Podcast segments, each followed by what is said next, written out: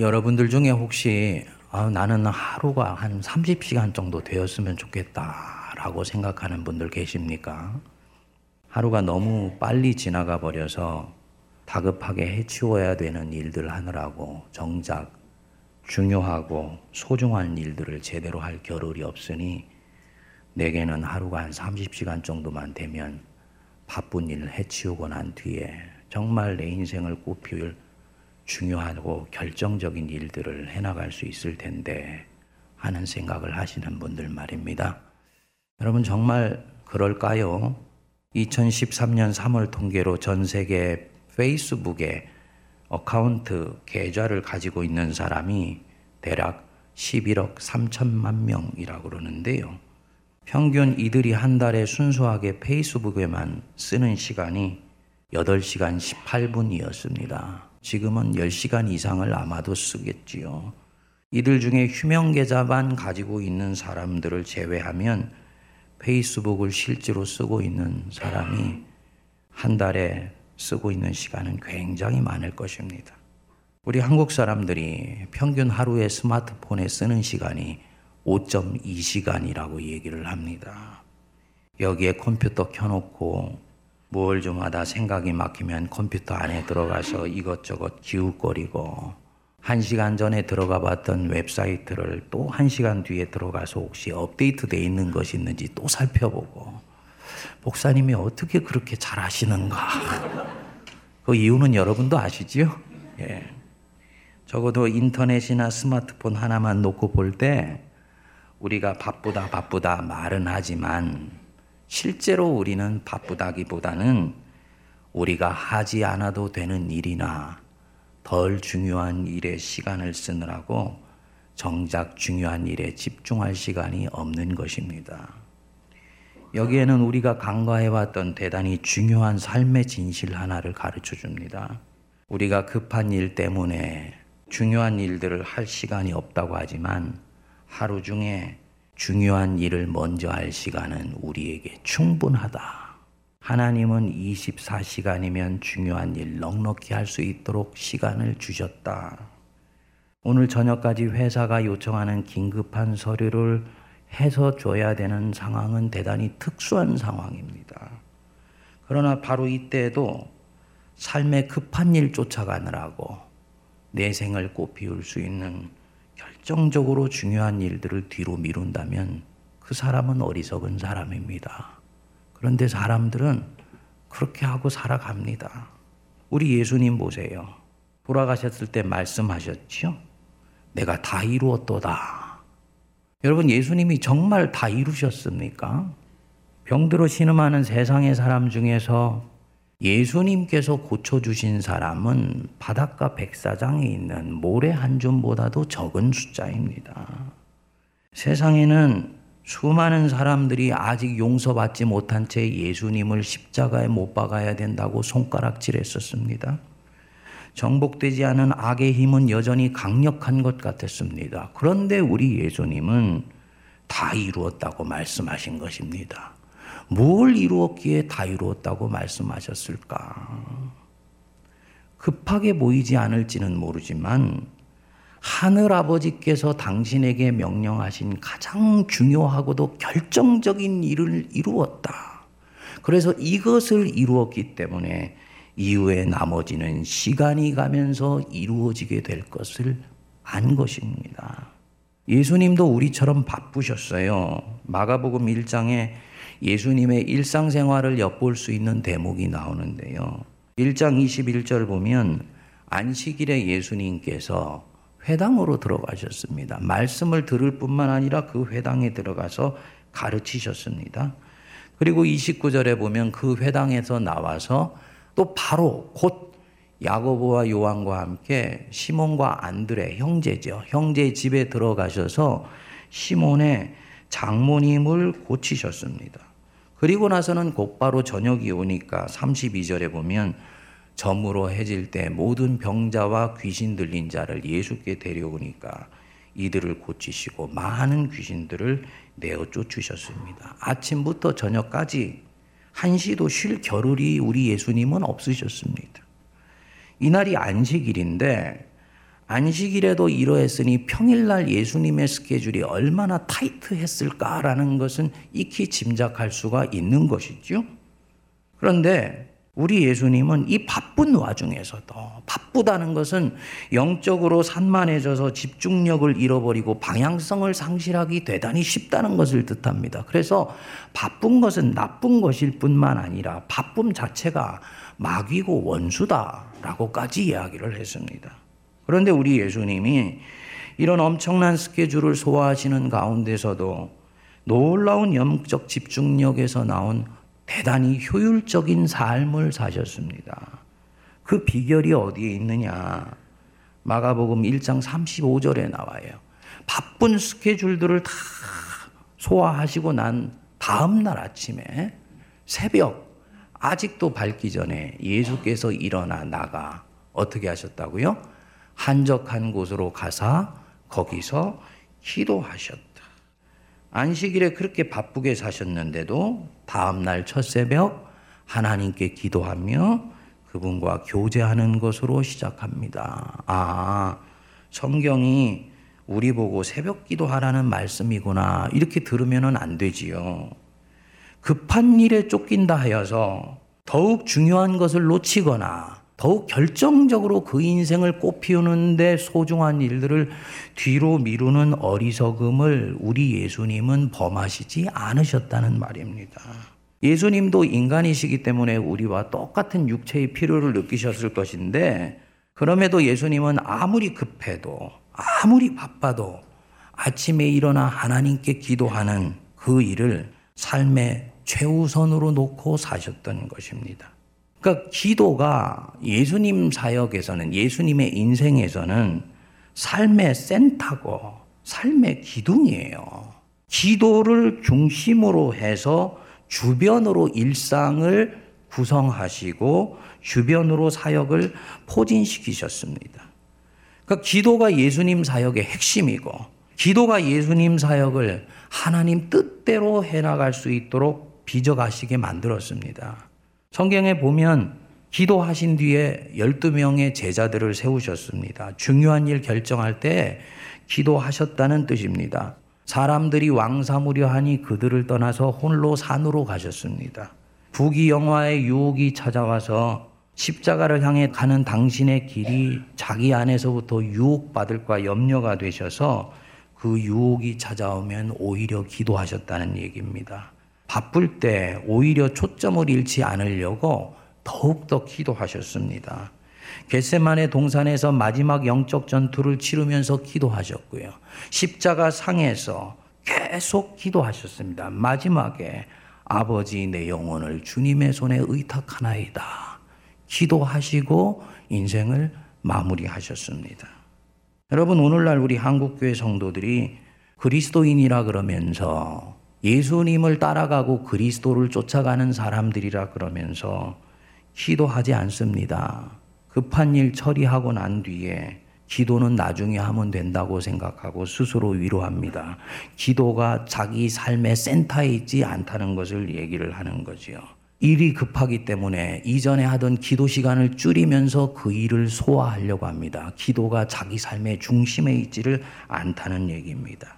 종교개혁자 루터가 기도를 가로막는 네 가지 원수가 있는데 그 중에 가장 고약한 두 가지가 기도하다가 어느 순간부터인가 기도에 실증 내는 것. 첫 번째고요. 두 번째로는 기도를 뒤로 미루는 것이라고 얘기했습니다. 기도를 안 하겠다는 것이 아니고 기도를 하기는 하겠는데 이 일 마치고 나서 하겠다고 생각하는 것입니다. 여러분, 이 일 마치고 내가 기도해야지. 그러면 기도하게 되나요? 아니요. 그 일 마치고 나면 내게 더 급한 또 다른 일이 찾아오더라고요. 기도할 시간이 계속 미뤄지게 되죠. 119에 사람 싣고 가는 일이 아니면 급한 일은 상대적인 개념이에요. 내 영혼과 내 인생에 가장 급하면서도 중요한 일은 무엇입니까? 기도하는 일입니다. 우리 예수님의 이 기도의 능력이 얼마나 크고 놀라운 것인지 보배로운 가르침을 주시고 있습니다. 하도 많이 들었기 때문에 우리에게 식상한 구절인데 그런데 이 기도 속에 예수님이 우리에게 주시는 축복의 모든 것이 들어있다는 것입니다. 마태복음 7장 7절을 보시면 구하라 헬라어로는 아이테이테라고 그래서 동등한 입장에서 구하는 것을 에토르라 그러는데 여기서는 예수님이 아이테이테를 썼습니다. 아랫사람이 윗사람에게 구하는 것이 아이테이테, 즉 하나님께 구하는 것입니다. 기도하는 거죠. 기도해라. 그리하면 너희에게 주실 것이요. 찾으라. 그러면 찾아낼 것이요. 문을 두드리라. 그러면 네 인생의 문은 열릴 것이다. 구하는 이마다 받을 것이요. 찾는 이는 찾아낼 것이요. 두드리는 이에게는 열릴 것이니라. 마가복음 11장 24절에서는 이 부분을 요약하셔서 명료하게 말씀하셨습니다. 무엇이든지 기도하고 구하는 것은 받은 줄로 믿으라. 그리하면 그대로 되리라. 기도하고 구한 것은 너희들이 받은 줄로 믿어. 믿으면 그대로 되리라.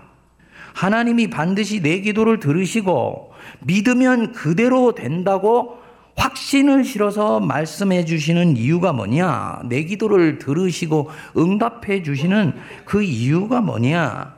그게 9절부터 11절까지 나오는데요.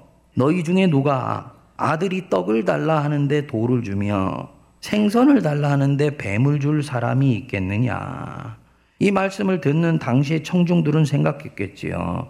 당연하지. 부모 자식 관계에서야 부모는 할 수만 있다면 자기 자식에게 자기는 굶더라도 가장 좋은 것을 주고 싶어 하지.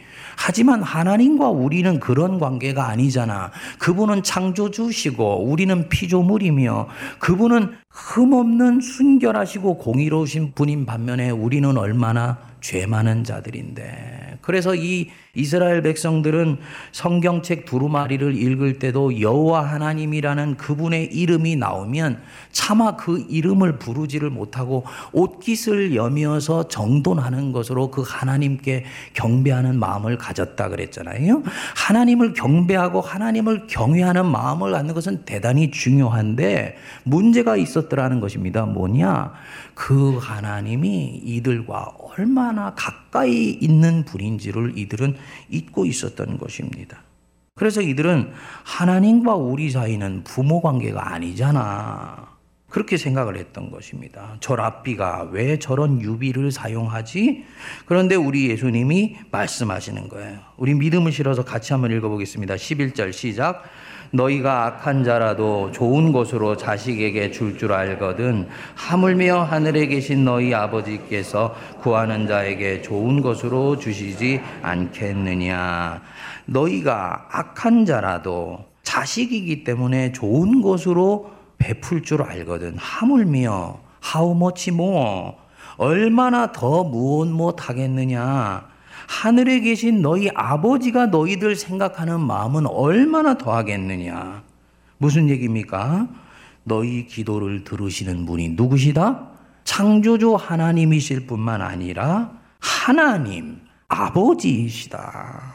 너희가 기도하는 대상이 도대체 누구인 줄 알고 있느냐? 그분은 너희의 아버지야. 하나님을 우리 아버지로 소개한 최초의 인물이 우리 예수님이세요. 당시에 하나님이 아버지라고 예수님께서 말씀하신 것 때문에 이 사람들은요, 화들짝 놀라 깨어났고요. 하나님을 경외했던 사람들은 예수님을 망령된 사람이라고 일컬었습니다. 근데 우리 예수님 말씀하시는 거예요.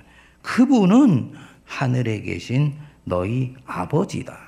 그렇기 때문에 구하는 자에게 좋은 것으로 주시지 않겠느냐. 육의 아버지들로 너희를 사랑하는데 하물며 하늘에 계신 너희 아버지 너희를 빚으시고 조성하신 그분이 모든 것으로 너희에게 당연히 주시지 않겠느냐. 그러니까 기도해라, 구해라. 그리고 구한 것은 그대로 될 것을 믿어라. 이 말씀입니다. 이때부터 제사장들뿐만 아니라 일반 백성들도 용기를 내어서 하나님이 아버지신 것을 믿고 구하기 시작했습니다. 그런데 놀라운 역사가 일어나기 시작한 거예요. 실제로 기도한 것이 이루어지는 역사가 하나님 백성들 사이에서 일어나기 시작했습니다. 여기서 복음의 능력이 나왔고요. 교회가 세상이 감당하지 못하는 영적 권세를 갖기 시작했습니다. 우리 사랑하는 성도님들, 주님이 구하면 주신다고 하시니 구하세요. 어, 이렇게 아멘 소리가 작다는 얘기는 목사님 저는 아, 왜 기도하지 않으세요? 그랬더니 성도들은 일반적으로 그렇게 반응을 합니다. 저는 누구한테 뭘 달라고 한다든지 빌려달라고 하는 것을 성정상 하지를 못합니다. 근데 아버지한테도 그러면 안 되지요. 우리 큰 녀석이 이제 군대를 제대할 때가 한 20일 정도 남겨놨어요. 그래서 지난주 금요일 날 군에서 이제 저녁하는 파티를 하고 한 12시쯤에나 들어온다고 얘기를 하더라고요. 외박을 나온다고. 그런데 2시가 다 되었는데도 들어오질 않아요. 그래서 결국은 2시 무렵에 들어왔어요. 뭐 하다가 이제서 들어왔니? 그랬더니 서울역에 내려서 집을 오려고 택시를 잡았더니 너무 가까운 데 있다고 택시 운전사가 태워주지를 않더래요. 두 시간 동안을 그 서울역 앞에서 차를 잡으면서 시간을 쓴 것입니다. 근데 그 얘기를 듣는데 제가 바로 생각이 났어요. 야, 아버지 엄마한테 전화해야지. 여러분, 자식은 부모 생각해서 그 두 시간 동안 밖에 있으면서 홀로 감당한다고 생각했지만 부모 마음은 그게 아니더라고요. 그 두 시간 동안 밖에 있으면서 안달했던 그 마음이 다가오니까 속상한 마음이 들더라고요. 여러분, 우리 하나님이 우리의 기도와 간구를 들으시기를 원하시는 마음이 이와 같습니다. 찢어지고 상하고 속상하고 안타깝고 뭐 풀렸으면 좋겠는데 인생은 자꾸 꼬여가는 것 같고 내 인생에 탈출구는 없는 것인가? 왜 없습니까? 하늘의 아버지가 구하라고 말씀하시잖아요. 필요하면 구하셔야지요. 주님 주시려고 하시는데. 그래서 당신이 얼마나 우리를 사랑하시는지 하나밖에 없는 아들까지도 우리에게 주셨는데 그 아들과 함께 모든 것으로 우리에게 주시지 않겠습니까? 구해야지요. 문이 막혔다 생각한다고 막힌 문 앞에 서 있는 것이 아니고 하나님 앞에 이 막힌 문 뚫어달라고 구하셔야지요. 그럼 주님이 주세요. 어떤 사람은 한국 교회가 그동안 너무 달라고 달라고만 해서 성도가 이기적으로 되었대요. 그래서 자기도 이기적으로 될까봐 자기는 어지간하면 나라나 민족이나 교회를 위해서 기도하고 조금 양보하면 가족을 위해서 기도하지 내 자신의 시시콜콜한 것들 위해서 구하지 않는다는 것입니다.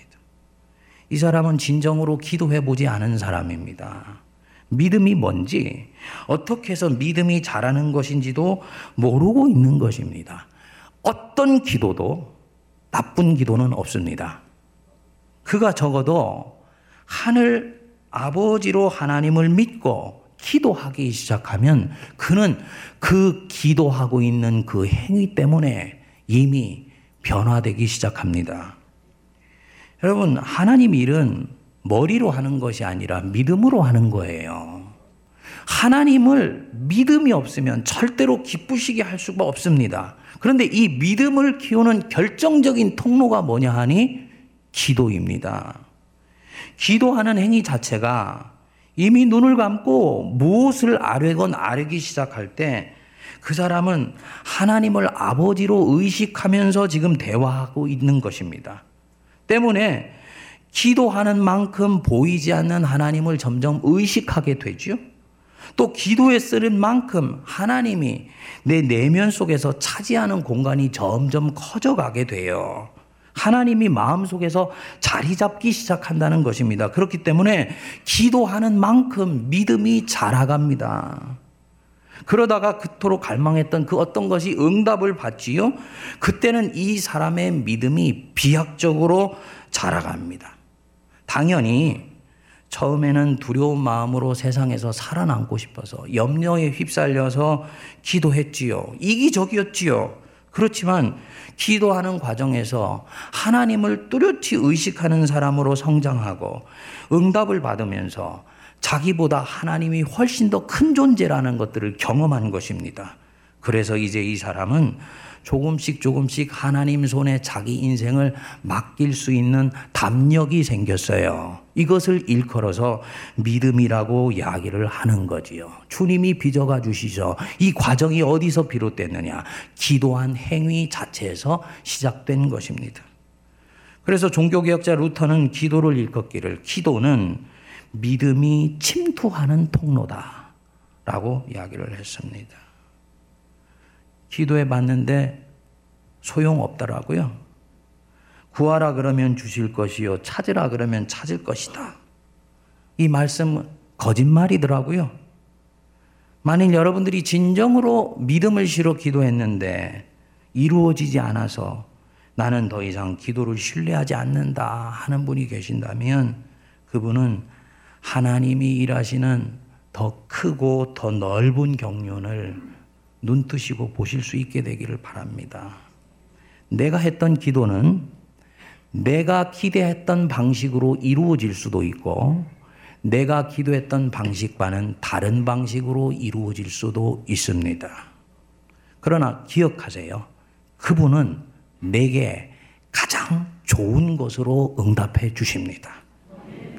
그런데 내가 생각할 때 내가 생각하는 방식으로 응답받지 못할 것이기 때문에 아예 기도하지 않는다면 다른 방식으로 응답되는 일조차도 일어나지를 않아요. 윌리엄 템플이라는 신학적인 목회자가 얘기를 했습니다. 내가 기도하면 우연한 일들이 일어난다. 무슨 얘기냐? 우연을 가장한 보이지 않는 하나님의 손길이 내 인생 속에 일어난다는 거예요. 그런데 내가 기도하지 않으면 그 우연한 일들도 일어나지 않는다. 사랑하는 여러분, 기도를 뒤로 미루시지 마시기 바랍니다.